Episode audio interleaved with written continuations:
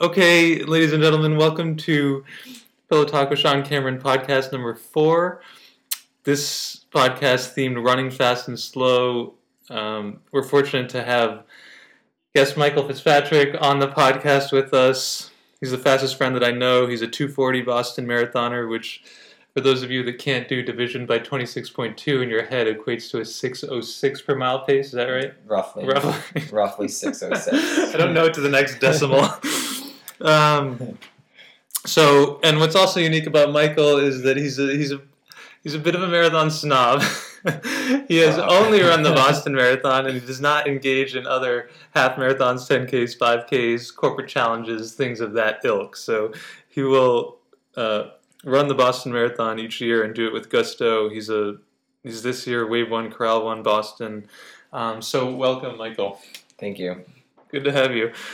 So, given that Michael is the fastest friend that I know, given that I don't hang out with East Africans and Mo Farah and the like, I'd uh, be interested in covering in this session um, some of the biomechanics around running quickly and basically how you actually run fast. So, we're now heading into Boston Marathon season.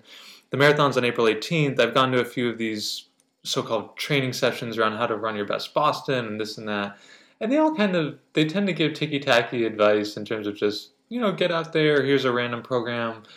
But they don't actually talk about what it feels like to be in the moment to move quickly through space. And so i, I was wondering if you could give some sense of just how you do what you do. Um, and to give some perspective for the listeners also so boston michael and i ran boston last year in 2015 and we were at the base of heartbreak hill together and let's just put it this way uh, michael i think you said something like showtime or go time I, I said uh, now's the time to go. Let's do it. and do you remember my response i don't think i remember Uh, mine i, whimpered think something you said something about not today. yeah. i probably said you know i'd envisioned this but it was not meant to be. So just to let's put it this way. At that point in the race there were probably about two hours gone by about 10 kilometers left. Michael covered that 10 kilometers in probably 40 minutes or under that and i think i covered that in probably an hour. Probably more than an hour. So how did you do it? How do you do it? And how do you move so quickly through space kind of mechanically in that and the process of moving swiftly? Um, well, I mean, I'd start. I would start from the beginning. That well, first of all, Sean is also one of the fastest people that I know on foot, and uh, you know, we, we train really hard, and we we learn from the things that we do. We learn from our mistakes in our races. We learn from our mistakes in our training, and you know, we just have to keep building upon that um, to create like this this formula that you know works for us as individual runners. Um, for me, though, um, training for Boston, which which I run Boston because it is, it's the race that I save my legs for. You know, I, it's a very personal race for me, and I have chosen to make myself available to run it every year now, and uh, it is also the the world's old. Oh, the it's the United States oldest marathon, right? Or is it Yeah. the oldest. It's the oldest running marathon. yes i think since 1896 because this year is the 120th It's the So certainly that the- is the still that is still running though, Yes. Yeah. I don't. right? I don't yet have fact checking on this program, but I read this fact, and I'm just I'm totally botching it right now, but it's something close to that. Um, but it's a it's a great race, and I think the way to to run that race is to do race specific training. Um, so you know, like they say, train for the hills. Don't take them for granted. You know, you definitely have to put in the work there. Um, I've done a lot of reading on the Boston Marathon and Mhm. how and how to run it well. Um, one of the best things I've read is uh, don't do anything stupid in the in the first three quarters of the race. Mhm. Because really, I mean, it, essentially, the race, um, like I've told Sean, the race starts once you either get to the hills or once you get over the hills. It depends on how you look at it. Because getting up over the hills is hard enough, but then once you get to the top, you still have a 10k to go, and you know everyone just kind of um, just lets everything out at that point. You you just got to race down to Boston and Yeah. use whatever's left in the tank. So part of what I uh, admire about Michael is that he's he's a student of the sport, but he's also a student specifically of the Boston Marathon. The, a lot of your training, as you mentioned, is geared specifically towards this race and thinking about hills. And you know, one example is that we have the Charles River Esplanade close to us for our training, and we could do the preponderance of our training along that river. But I'm not sure if it necessarily helps when, for a course like Boston, for instance, you spend I don't know two thirds of it or so basically kind of cruising downhill, and then you get whacked, whacked, whacked, whacked, where you get your one, two, three, four hills, and then you, and then after that, if you've got anything left, you can push and run with the. Michael used kind of the, the metaphor of a pack of hyenas, or just like this completely different animal that takes over when you have some of these fast guys that crest Heartbreak Hill. And hopefully you have something left at that point. But if you spend all of your training just on flat surfaces and not replicating the conditions of the actual race, you really could be in for a surprise. Um, so I, I, I, admire that kind of race specific, course specific, day specific type training. Uh, and it's even something that's come to fore for this Boston Marathon season training, where last winter, because it was so brutal in Boston, there were so many runs that I had taken on treadmills, gotten inside when we couldn't get outside and then, if you remember, race day last year, kind of a miserable day. And obviously, I couldn't take it on the treadmill. I had to get out there, and I, I withered. Uh, you know, I, I certainly um, didn't perform at the level I wanted to towards the end. And so now this training season getting out, I'm just thinking, all right, it's raining a little bit, it's a little bit windy. that's Boston. That's that's Boston in March and April, and go out and get it. So I, I like Michael's kind of focus, uh, what you said in terms of learning from mistakes and how you're really a student of the sport? Uh, last year, I actually um, I, I trained for that. I trained in the in the tough weather, and I trained for tough weather. And this year, um, it's been so mild, but honestly, I've been trying to get my mileage up. So I chose um, to actually hit the treadmill a little more. Mm-hmm. Um, it's easier on my joints as I'm getting older. It's easier to get the mileage I want.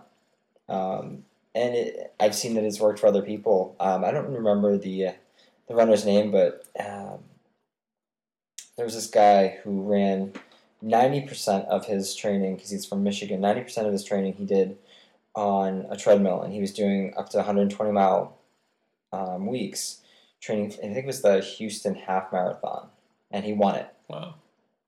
From so, this year? No, it wasn't from oh. this year. I can't. I don't know the date, but I I just read it. It was in one of the books I've been reading recently, and you know, and it, that gave me some that gave me some faith that you know that the the treadmill can actually help me, but also because uh, it has been so much more mild. And a couple years ago, when I ran my first Boston, it was about 70 degrees and sunny when I hit Newton, and mm. I just felt like, and even in the 70 degree heat, I felt like I was cooking. Yeah. So uh, I've been training indoors with the with the treadmill fans off, you know, it's just like yeah. sweat it out, get used to doing that, so that come race day, if it is an un, you know unusually warm day, which the spring is supposed to be, you know, I'm prepared for the heat too. And it's just not one of my not one of my weather conditions that uh, my body deals well with. So it's interesting because this training season, the lever that I've been dialing has been when when the conditions turn a little bit sour. I've been trying to brave those more. That's kind of a a dial I've been trying to turn. It sounds like the dial you've been trying to turn is just good old fashioned mileage, which then now begs the question was a theme I wanted to touch on with you, um, which is basically what is the critical variable in your mind in terms of just getting faster over long distances? I'm not talking about track and field type distances, but basically once we start getting to half marathon and marathon type distances, if you want to be able to hold and sustain speed over an extended period of time, are we literally just talking about good old mileage, like get it up there, because there is a whole other school of thought that you cross train, just get your heart rate up, you know, swim, bike, um, do whatever it takes, basically just to be a fit, athletic person, and then good results will follow from that. Or are you a little bit more in the camp of, to your point, you have to replicate what you're trying to do, which is cover distance with your feet swiftly. So you, you know, we're born with a certain amount of talent, and that talent can carry us, you know, to some success. But, you know, for me, though, I'm not like an elite runner. I'm not the best guy out there. You know, if I want to do really well, I have to train really hard. Hmm. And so that means that my engine, which is like my heart, my lungs, and my my whole system that you can't see, you know, that that needs a lot of work. Mhm. And the only way to do that, I found, is to you know just consistently um, increase my fitness. Mhm. Um, I have a decent amount of speed still for my age, um, but now the goal is how long, you know, how far can I carry that speed in the course of a race before you know everything starts to catch up and like you know I slow down, but you know that's inevitable. But you know, um, you know, like I'm comfortable running six minute miles. How many six minute miles can I do? You know, I don't think it's a matter of just going out there day after day and seeing how long I can hold six minute miles because I would never, I wouldn't. That's not sustainable for me. You know, I would, I would burn out. I'd get injured. I'm Mhm. always getting inju- injured, but um, you know, in pre- previous years, I've tried to do that kind of training, and it just doesn't work for me. So now, like, I know I can do six minute miles. So I don't really need to prove that to myself maybe one day a week when I do my tempo run. The rest of the week is just trying to uh, recover from the workouts I do or just build on my fitness. You know, the speed is going to take care of itself at this So- point. And and then when, so it sounds like you, have a goal of hitting maybe a certain mileage in a given week or month um, in your training, which is all good, but it doesn't sound like hitting a particular pace is as important to you.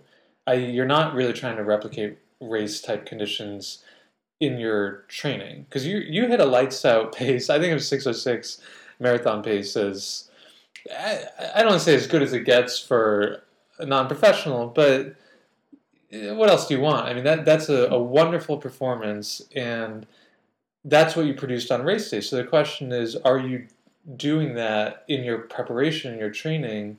Because that seems to me perhaps a mild inconsistency where, yes, you want to increase your mileage, but if you also want to replicate race day conditions, why wouldn't you be replicating 606 type pacing in your training too? We, the thing is, you don't have to do that every day. Uh, if you did it every day, you'd be racing every day. Right. You know, if you're going a race pace every day, you're, you're essentially racing. Um, so for me, that means just doing my tempo run um, every week, increasing the mileage little by little to whatever's comfortable, but trying to get close to, if not just a little bit faster or slower, whatever. It doesn't really matter to my goal race pace. Okay. So um, that, this is similar to um, how Meb trains too, like where his his minimum tempo run is an eight mile run. He'll do it at, at, at or you know faster than race pace. Yeah. And then as he increases his mileage through his training um, training block, um, he'll just try to keep his pace around that pace. So we can kind of just like you with your long run, how you gradually build upon that. He gradually builds upon your tempo run. Okay. So it's not, it's not such a daunting. You know, when you get down to the get to the race, like maintaining that pace for that distance doesn't seem as impossible Yeah, and then because you've already done it. So um, it's interesting you brought up Meb as an example. So for the, for listeners that don't know, Meb Keflezighi, who won the Boston Marathon 2014, he's now representing the U.S. for the Olympic Marathon, one of the most celebrated distance runners out there. And what Meb is also known for is just the efficiency of his stride, how he's also a great student of the sport, and really takes a lot of care to deal with like the the so-called little parts of training, just core strength and exercises before and after running, etc.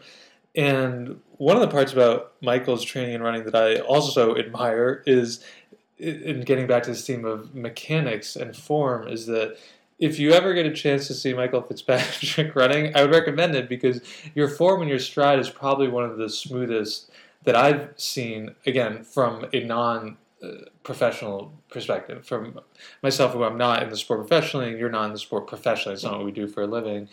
And yet I admire it almost in the way that I admire what Meb does, or for those that really know their track and field, the great David Rudisha, 800 meter, 800 meter world record holder. He just looks so smooth, so comfortable. And I was wondering if you just have any thoughts on literally as, as you're thinking about stride, cadence, form, rhythm. Are you thinking these things? Is it completely natural to you? Um, because again, these are the parts that they don't talk about in those training sessions of just literally how do you go from being a 10 minute miler to a 9 minute miler, a 9 minute miler to 8 minute miler, a 7 to 6, and then at the super elite level, 6 to 5, for instance. What is actually going on? Are you making tweaks in terms of uh, your body positioning, your arms, whatnot. Just as one small example, I ran track and field in a very ho hum manner in high school, and my track coach, Coach Coder, basically gave the example of anytime you're running in a sprint, pretend that you're holding potato chips in each of your hands. Don't break the potato chips. You you want to hold the potato chips between your thumb and your forefinger, but you want to feel so smooth and comfortable and relaxed that even though you may be exerting yourself to close to 100%, you're still in control. So, I mean, I, so I've been told even since high school when I started running that my form was pretty good. But I feel like that when I first heard that, I thought I could make it better. Like, like someone tells me my form's good. Well, how do I make it perfect? Mm-hmm. It's kind of a, um, I don't know. I got a little vain about that comment that, you know, when I heard that, but uh, so something that like, I do work on. I do think about it a lot. Um, but at some point, you have to kind of forget to. Otherwise, you, I mean, especially in like a long distance race, you kind of have to lose yourself a little bit in it. Um, but then check back every once in a while. So for so what that means for me is like you know like the, the potato chip thing. I you know just make sure my thumbs are on top and my hands are relaxed. I make sure my jaw is relaxed because if your jaw is relaxed, your shoulders will drop. You know, there's just little things, little tricks that you can do um, to kind of from top down just make sure that everything's where it's supposed to be. And um, you know, I do all the form. I do form drills when I can. Do them right on Comm Ave in front of my apartment. I I'm sure I look kind of silly to most people. Form drills are like A-skips and butt kicks, things like that. Well, I, yeah, I do most of them. The skips aren't really my favorite. I've always, I've always felt a little awkward doing the skips. I've got my routine. I mean, we shall have ours. I, I do A-skips, butt kicks, side to side carioca, and then after I'm done, I just throw my arms up in celebration. Very nice. Is that right here on, on your street? right, right, yeah. Oh, and if I'm on a treadmill, I'll, I'll uh, backwards run slowly too. Oh, I've seen you do that too. it's good stuff. Um, but yeah, I mean, I have to check. You have to check in, make sure you, that you know everything's where it's supposed to be. But at the same time, you the more relaxed you are, the the better your natural form will come out. Um, I mean, they, they say that the great form will, will happen over time, you know, with just putting in the amount, you know, the right amount of miles. But there's also something to be said about um, examining what you see and how you feel uh, when you're running. Uh, when I'm at the gym, there, there's mirrors around, yeah. you know, and I, I, take a peek every once in a while. You can't look too often because then, well, because then you'll, if you're tired, you'll be trying to run in a form. You know, if you first get on the treadmill and you, you're, you know, you're still feeling a little achy, creaky from like, you know, um, the morning or whatever, hard workout the day before, and your body really hasn't like opened up yet to your natural form you know, if you try to tweak it then, you know, you could just be putting yourself into danger. You can get hurt. Right. Just like pushing too hard before your your body's ready to, you know, to kind of really open up, you know, can also put you in that position. Yeah, I mean, even Meb, I, I remember he was talking about his training leading up to Boston that sometimes he'll just run by store windows and just check up on himself, make sure everything looks okay. Like if you see that your head's sticking out or something just looks off and you're not midfoot striking or whatnot, just it's okay to make these little tweaks along the way. Or I think you, you often hear these guys talk about how they'll just make small little adjustments, little tweaks along the way, which is why a mirror or store window can help. Did you read Meb for Mortals? yes, I did. I'm in the middle of it now. um, okay, good. And then as we talk about kind of um, form and cadence and rhythm and just doing these sorts of checks and whatnot, let's get into just the the tactics around race day strategy, pacing. Like Michael's going into Boston 2016. I, I've already told him he has nothing left to prove. He still has something to prove, and he wants to go out. And I'm assuming you want to either better what you did last year, which is just unbelievable, um, or otherwise you may have other personal goals you set for yourself. So when you go into what we're about to go into on April 18th, in terms of the actual race day itself, are you running your own race? Are you aware of the people around you? Are you thinking of the so-called sit and kick, where you have guys that just are really comfortable for one half, two thirds, three quarters of the race, and then don't really race until, for instance, they get to the top of Heartbreak Hill? Um, obviously at the super high level, when you see the elites, they basically end up running somewhat even splits where their first half marathon is roughly the same time as the second half marathon. It's a little challenging for a course like Boston because you're not downhill, it feels pretty easy, and then it feels really difficult. Um, so just mentally, do you set that stuff out in advance, or do you just kind of see how it goes day? well, I'm not going out to win it. Um, not this year, anyway. Uh, so it's out, it, you know to compare myself to the guys around me would just I mean that could just spell disaster for myself. You know, I, I don't need to compare myself to them. It's a long race. You know, I have to run my race no matter what. You know, it's not like I'm hanging out at the front of the pack and it's you know I'm I'm trying to race down one hundred fifty thousand dollars. Mm-hmm. You know, it, there's still that thought in my head that maybe I won't finish. You know, that it should be that you know we're, we are all mortals. You know, maybe we won't finish. Yeah. So you know, one of my goals is always to finish, Yeah. to run the whole marathon, um, without stopping, and you know, and then I have you know also obviously I have other goals. You know, I hate to mention them now because you know okay. Yeah. I've been told to uh, under promise, over deliver. Yep. Uh, but yeah, I'd like to better my time from last year. I think that I'm really capable of doing it. Um, I just think that it, it comes down. It really does come down to just running my race on race day. You know, in our training, you know, we can see what else, you know what everybody else is doing. I see what you're doing. You see what I'm Yeah. up to. You know, and and sometimes it's it's really hard to not compare because you know we have trained together. And you're like, Yeah. oh well, now he's see how I can see how fast you're doing, and I'm like, like oh my god, he's gonna, Yeah. you're gonna blow me away this Yeah. year. You know, but you really just don't know. Yeah, Yeah. and then so and there's obviously the race day itself, which matters, and trying to improve upon our own performances. But just at a deeper level, and maybe this is why this podcast is called Pillow Pillow Talk. Why run fast? Why why run quickly at all? What is the difference between running a 240 marathon and a 440 marathon? And the the average marathon finish time in this country is probably something four to five hours, if I were to guess. Um, there's nothing wrong with that. So, aside from just personal goals that you set for yourself to just improve and make sure Michael continues to stay strong and healthy and active, you can still be strong and healthy and active running a marathon an hour and a half, two hours slower than, than you run it. So, uh, what is it about speed itself and and covering ground as quickly as you do, or frankly, even just on the treadmill as quickly as you do, Is there anything, and it's okay if the answer is no, but is there anything above and beyond just that immense personal satisfaction and glory that you feel when you achieve something like what you did last year at. Boston?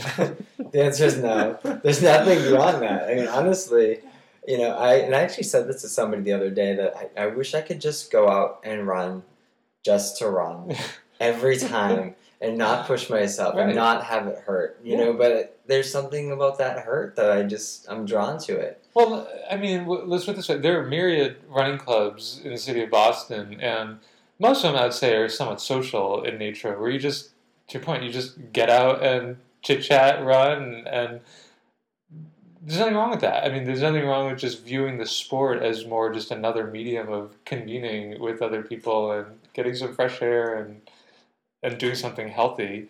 Um, but but the the way in which you run, you train, and some of uh, your friends and training partners, it's at a different level, and it almost migrates beyond these the social and normal into ex- true exertion and setting up a training plan in order to excel on race day. So, why do you do it?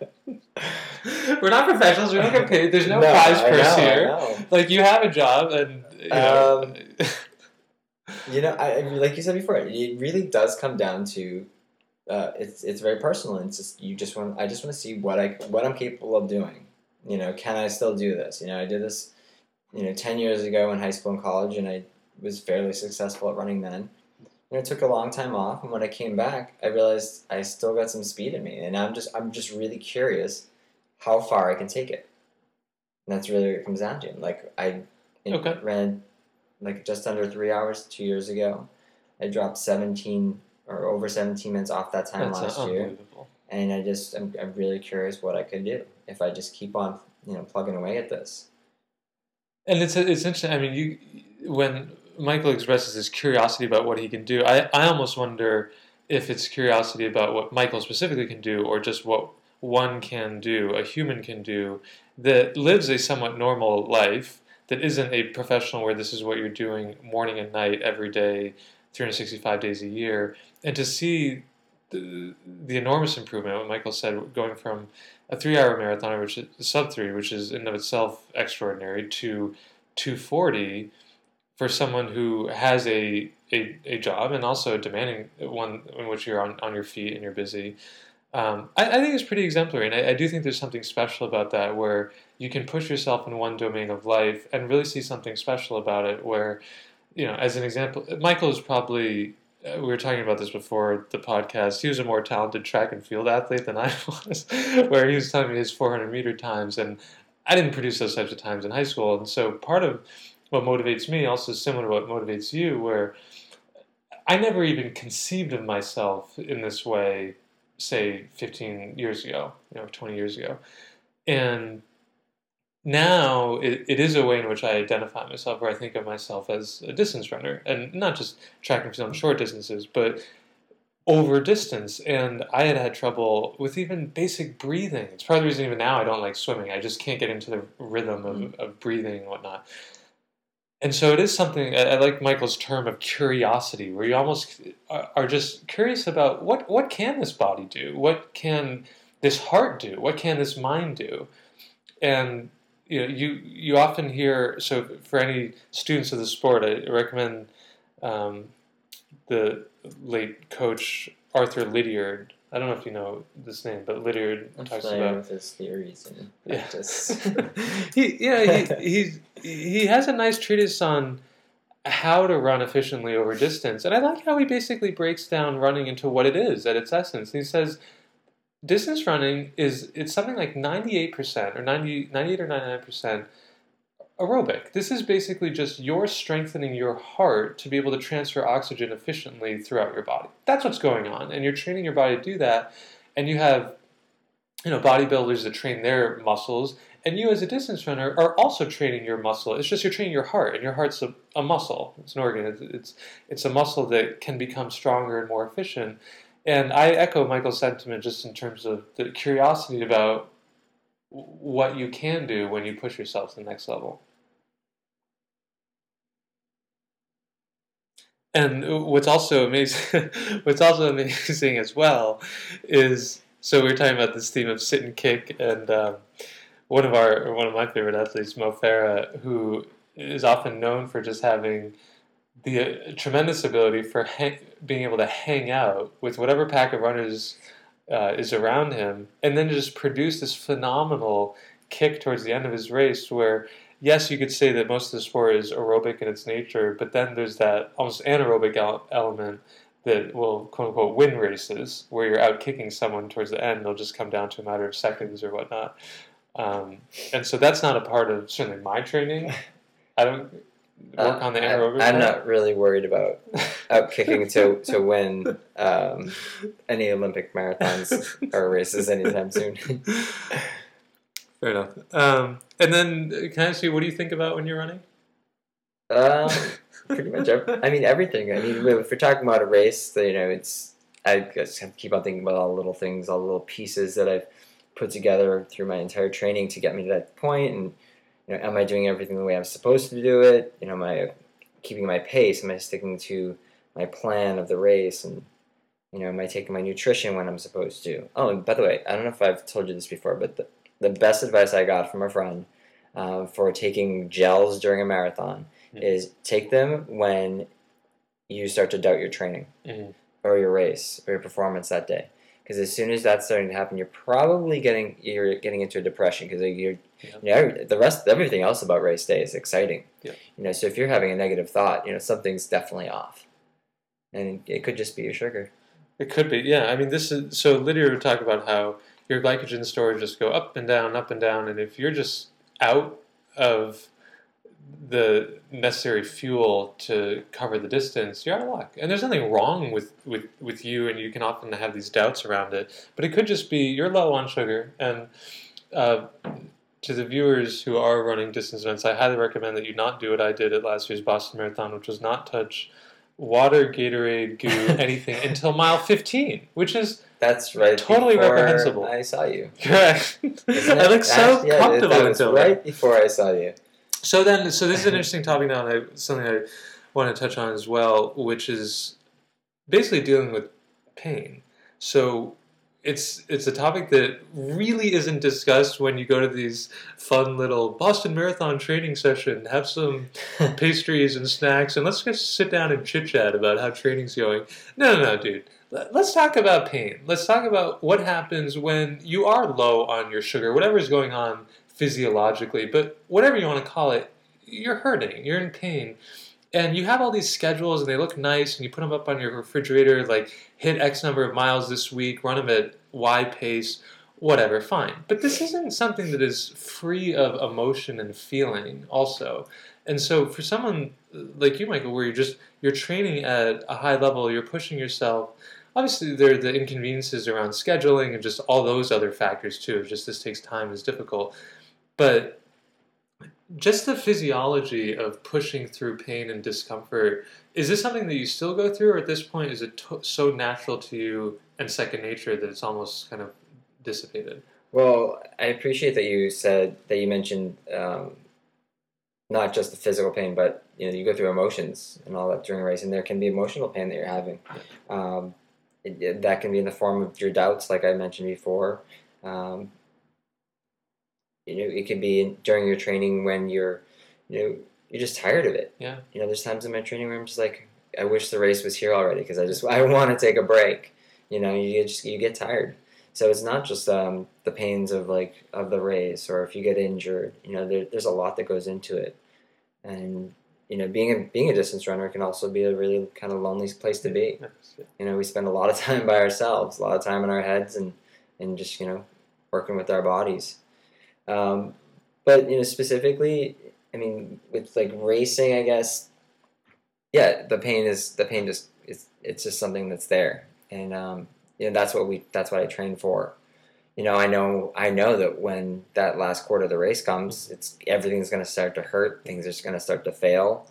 Um, you know, we were talking earlier, Sean, about uh, when your form starts to break and you know, you start to feel it in your hips and like you're just getting weak. But you know, that's what we put in the work for because you know that that's going to happen. You know it's going to come at some point, or maybe it doesn't come at some point. But but you have to be prepared for it to happen. And when it happens, it's just something you you know you just got to fight through it. You know you, you've done all the work, and you as long as you keep your head focused. Um, and just think about all those little parts and just keep them where they're supposed to be. Um, you'll probably finish all right. and do, is there I wonder also if there's anything that you tell yourself when you know you you're going to be back on April 18th at the base of Heartbreak Hill. Yeah, same same situation. Last year you delivered a wonderful performance. Are there any thoughts specifically at those moments that are particularly low, sayings uh, just to prod you? I often invoke some of my running heroes. Like there are guys whom I really admire in the sport for their tenacity, for their for their grit, such as Mo Farah, for their form, such as David Rudisha, um, for their longevity, such as Meb, um, who just have exemplary work ethic and spirit around the sport that I think is phenomenal. Um, and so I will uh, sometimes even impersonate those uh, people in my head while I'm running and feeling pain. So I will say things like, and the great Mo Farah, two laps to go. We've seen him do it before on so many occasions. Come on, Mo. Obviously, my name's not Mo, so, so chanting to myself, "Come on, Mo," means nothing. Um, or even one of my favorite runners, the American Lopez Lomong, who's represented us in the 5,000 meter. He once miscounted laps in a race in a 5K, and still won. He thought he had finished, so he finished, yes, but he had one more lap. And then the commentator, I love that this line. He said, "Lopez Lomong, he's got two kicks in him." And I just love that. Where if I feel like, all right, I'm done, I'm spent. You've got two kicks in you. You've got another one to go. You always have a little bit left in, your, in the tank. Um, I mean, I think we always have a little bit left in the tank. It's whether or not we find a way to tap into that. You know, that, that, that that's on us, you know, and that that also goes back to your training. Um, I do a lot of a lot of my runs. I'll just try to do the second half faster than the first because that's Yeah. pretty much what's going to happen every time I race anyway. That someone's going to want to run the second half faster than the first. You know, even if we go out fast. So, you know, the more you practice it, the more you can do it. You know, when the time comes, that you know you really have to pull out all the the stops there. Um, I, I don't really. And th- and then so that's all good. Um, and then when you think about the actual process of digging deep and tapping an extra reservoir, are there any times in which you feel like and this might sound like an odd question, but running with different parts of your body so they take prominence? So one example I was telling Michael is that I went on my uh, kind of longish run yesterday. I ran out to Newton and back, and I was uh, feeling some pain, and I oftentimes feel pain around my midsection, my core, my uh, ribs, etc. And I knew that was happening, and so I kind of shifted gears and started running with my calves more, which might sound odd, but I basically just shifted the focus lower in my body and said, "All right." You're not really doing well with your hip extension. Just try feeling a little bit more propulsion with your calves. Or is that a silly thought and do you just think of your body as one holistic entity and you are running as a unit and it's not about your torso picking up the slack or your calves, your quads, um, etc.? Well, all right. The, everyone's body's a little different, and or very different in some cases, but we all have a, a form that is most efficient for us um, for any kind of given task. You know, what sprinting form is a little bit different than your long distance form, but for you know as distance runners, you know, with something something can be off, and maybe it's just because your arm is swinging out a little too far, or you know, you, your toe off on your left side is different from your right side. Um, but if you like what you what you're saying about adjusting and going to your calves Yes. to help save you, Come on, Come on, calves. calves. We've seen you do it before. um, I don't I don't know that I would necessarily go to my calves, as, but um, just because I don't I wouldn't if you did that for too long, then you can cause yourself cramping in your Correct, calves. Your yeah. calves aren't used to doing Yeah. the amount of exertion that you're now trying to call upon them to save the day to do.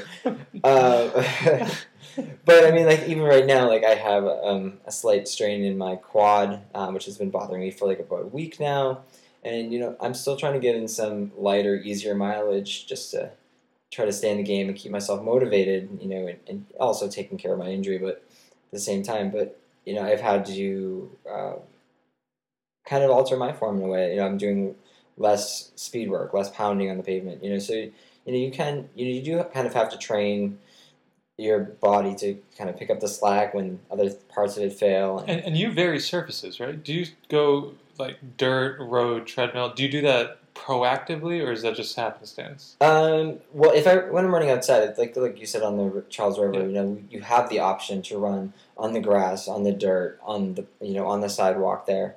You know, and when I get the when I have the, the chance, I always hit the grass or the dirt. Yeah.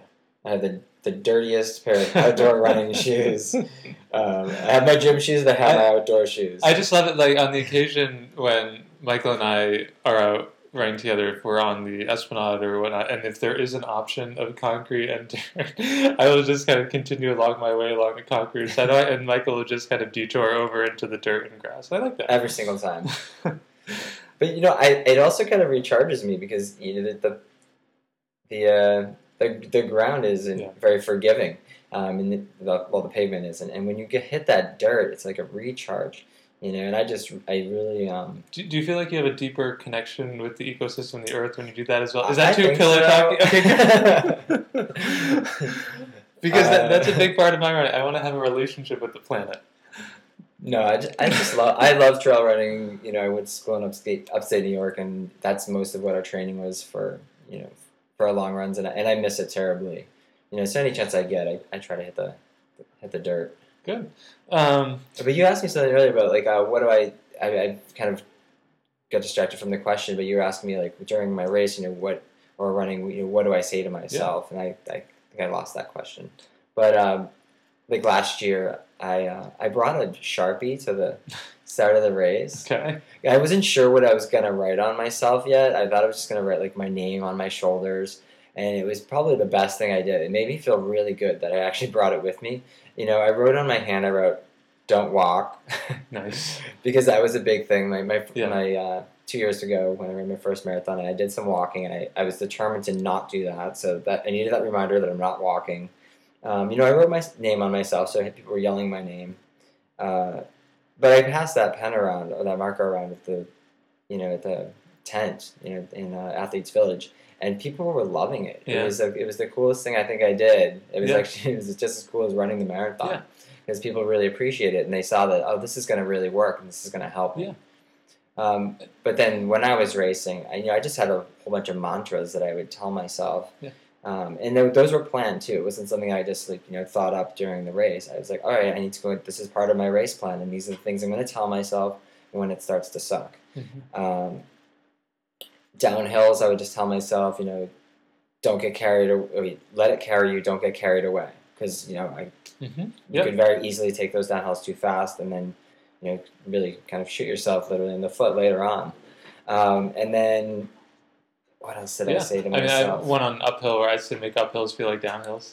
I know. Okay, so it's really this is really cheesy, but uh, when I was going up Heartbreak Hill, uh, there was two things that happened up Heartbreak Hill, up the entire hill. I picked a guy that was running that I thought he wasn't even running any faster than me, but I thought he was faster than me.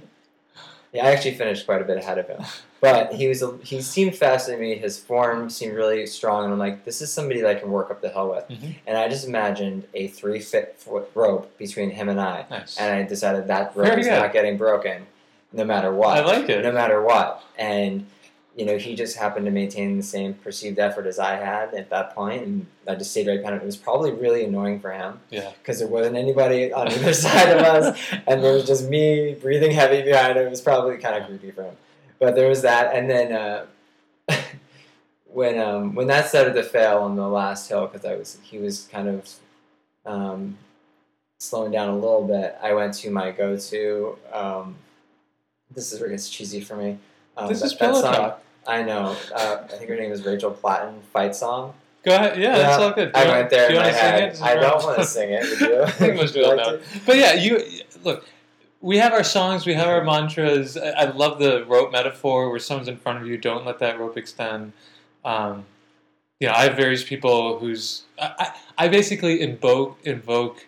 Usually, it's a British commentator's voice in my head commentating on it. so that's off. That's off. Or, like- uh, audible. And, and I love that. Like even this guy like Michael, you can't see this if you watch Michael run. You can't see him when he's doing a 606 mile for 26.2 miles, telling himself in his head, "Keep the distance between me and the guy in front of me like a rope that doesn't extend beyond three or five feet or whatever." You can't see that, but it's there and it's guiding us. And you know, even I remember Hicham El Guerrouj, who's the world record holder in the mile, and he was asked about what he was thinking about when he set that world record. And there was actually a guy that was on his heels while he was trying to do it. And he just kept telling himself, like, Hicham, don't lose. Hicham, keep going after. And he just repeat, Is that, repeating it. the voice. yeah, and, and, and you just repeat these mantras to yourself. And so it's, uh, Michael said before, running can often feel like this lonely personal endeavor. You're just out there mile after mile, but it's almost as if you're having a, a relationship with yourself where you're guiding yourself through this process and you, tame you and you guide you and you push you and you have all these other people around you and you're competing but it, it's it's so notable how none of us competes and uh, trains in silence, in complete isolation, with nothing going on to guide us. Um, and so th- this is just this is one of the themes. This is part of the reason, big reason I wanted to bring Michael on the show is that I know how talented and special he is as an athlete and biomechanically and with his form. And we touched upon cadence and doing these checkups and mirrors and and whatnot. But I also know that there's something deeper, where there's an internal reservoir of strength that he taps when he's training or when he's competing. And, and that often does end up as a mental component that you're not going to hear about in these uh, kind of glib marathon training sessions or these calendars that you can put on your refrigerator, but often I do think make a difference in terms of a, uh, an exemplary performance and one that's less so. So, on that note, thank you, Michael. Good having you. You're very welcome. Good luck on April 18th. Um, for those that You as well. Thank you, sir. For the for those that are viewing or have anything to do with the Boston Marathon that weekend, you can find Michael Fitzpatrick in Wave One, Corral One, looking so so comfortably. Number Repeat four eighty nine. four dead number four eighty nine. All right, thank you guys. Pillow Talk episode episode four. Thank you, Michael. You're welcome.